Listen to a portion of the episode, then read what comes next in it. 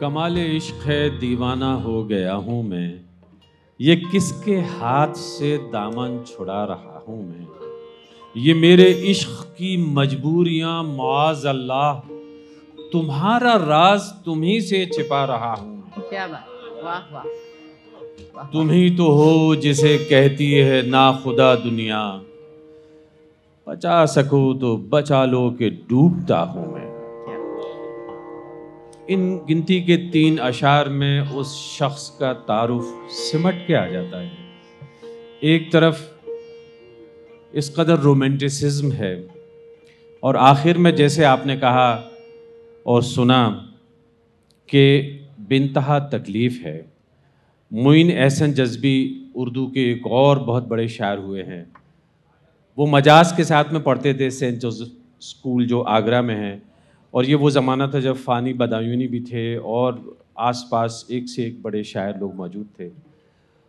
اور جب جذبی صاحب سے میں نے ایک انٹرویو ریکارڈ کیا کچھ عرصے پہلے ان کے انتقال سے پہلے، تو جذبی صاحب نے جب مجاز کا نام سنا تو رو پڑے، اور روتے روتے انہوں نے ایک ہی بات کہی کہ اس سے زیادہ تکلیف دہ مصرع میں نے کبھی اردو شاعری میں نہ پڑھا نہ سنا، کہ اس قدر ایک کرائے فور ہیلپ اور اس کے باوجود لوگ مدد کو نہ آ سکے. بچا سکو تو بچا لو کہ ڈوبتا ہوں میں، شاعر کہہ رہا ہے. بہرحال مجاز کی آج یہ صبح ہے. شیفالی فروسٹ ہمارے ساتھ موجود ہیں. شیفالی، آپ فیض کو بہت اچھی طرح سے گاتی ہیں، اور بھی کیسے کئی شاعر ہیں جن کے کلام کو آپ نے بڑے بڑے منچوں پر گایا ہے، لیکن میں یہ جانتا ہوں کہ مجاز کا انتخاب آپ نے ایک بڑے پروجیکٹ کی شکل میں کیا ہے. مجاز کیوں؟ مجاز کیوں، یہ سوال ہمیں سب سے پوچھنا چاہیے کہ مجاز کیوں نہیں. آج مجاز صاحب کے بارے میں اتنی کم باتیں کیوں ہو رہی ہیں؟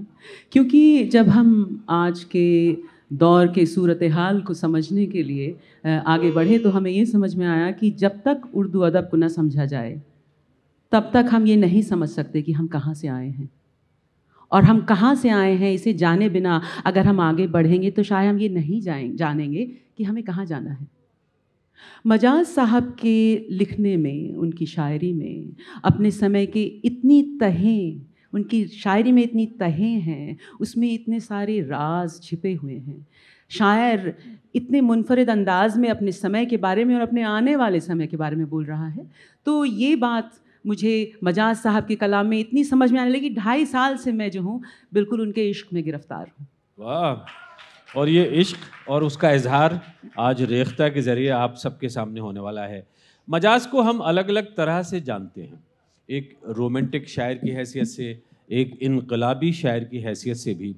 اور مجھے یقین ہے کہ جو بھی گنتی کی چیزیں آج یہ آپ کے سامنے پیش کریں گی ان میں وہ ایک جھلک محسوس ہوگی. میرا تعلق علی گڑھ سے ہے، اور کہتے ہیں نا علی گڑھ میں ہم کو کچھ اینیکڈوٹس ملے ہیں، ان کے ساتھ میں بڑا ہوا ہوں. جو بھی علی گڑھ میں پڑھتے ہیں، علی گڑھ سے نکلے ہیں، مجاز ان کے لیے خدا سے کم نہیں ہیں. اور کچھ ایلیگیرینس میں یہاں پہ اس محفل میں دیکھ رہا ہوں، اور اس کی وجہ ہے کہ عشق کیا اس شخص نے تو بنتہا ڈوب کر، اور اس کے بعد میں جب اس کو موت آتی ہے تو وہ بھی اسی انٹینسٹی اور جنون کی صورتحال میں آتی ہے.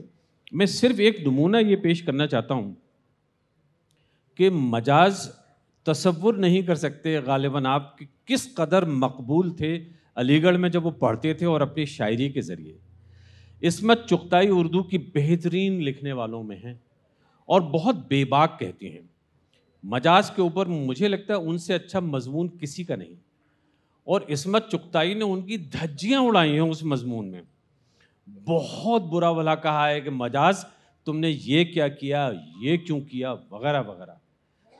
اور اپنے تعارف کو عصمت چغتائی سمیٹتے ہوئے جن الفاظ میں بیان کرتی ہیں انہی کے الفاظ میں. میں نے مجاز کو بہت قریب سے نہیں دیکھا، اور دیکھا بھی تو صرف تین بار، لیکن تینوں بار زندگی کے مختلف موڑ پر. پہلی بار انیس سو انتالیس میں، یہ مجاز کے عروج کا اور زور و شور کا زمانہ تھا، جب نئی پود نے آہنگ کو ہاتھوں ہاتھ لیا تھا. آہنگ ان کے شعری مجموعے کا نام ہے. جب نئی پود نے آہنگ کو ہاتھوں ہاتھ لیا تھا اور سینے سے لگایا تھا. جب مجاز کے نام پر گرلز کالج میں لاٹریاں ڈالی جاتی تھیں اور اس کے اشعار تکیوں کے نیچے چھپا کر آنسوؤں سے سینچے جاتے تھے, اور جب کنواریاں اپنے آئندہ بیٹوں کے نام اس کے نام پر رکھنے کی قسمیں کھاتی تھیں, نہ جانے کس ارمان کے بدلے میں. یہ مجاز کا ایک فیض تھا, اور وہ فیض جس نے سنا جو ہم نے پڑھا وہ ہمارے دلوں پر رقم ہے کہ شاید ہماری زندگی میں بھی کبھی نہ کبھی ایک ایسا موڑ, ایک ایسا فیض آتا ہے جب ہم مقبولیت کے اپنے عروج پر ہوتے ہیں, اور اس کے بعد میں مجاز کے ساتھ میں کیا ہوتا ہے. شیفالی, حسن کو بے حجاب ہونا تھا, شوق کو کامیاب ہونا تھا, اور ذرے کو آفتاب ہونا تھا. شیفالی فروسٹ. اس درمیان یہ جو آپ ہمارے ساتھ میں میوزیشنز بیٹھے ہیں, مجھے لگتا ہے ان کا تعارف ایک بار پہلے ہو جائے, اور اس کے بعد اس کے بعد جی خاصا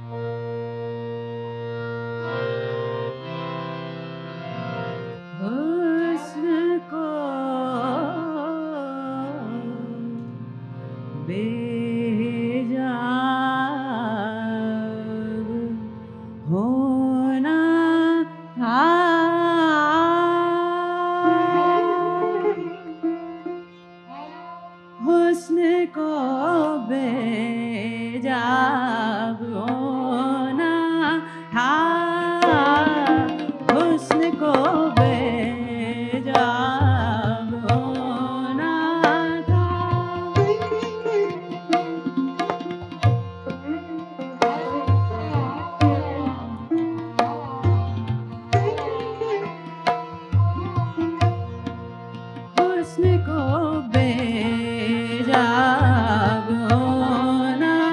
تھا.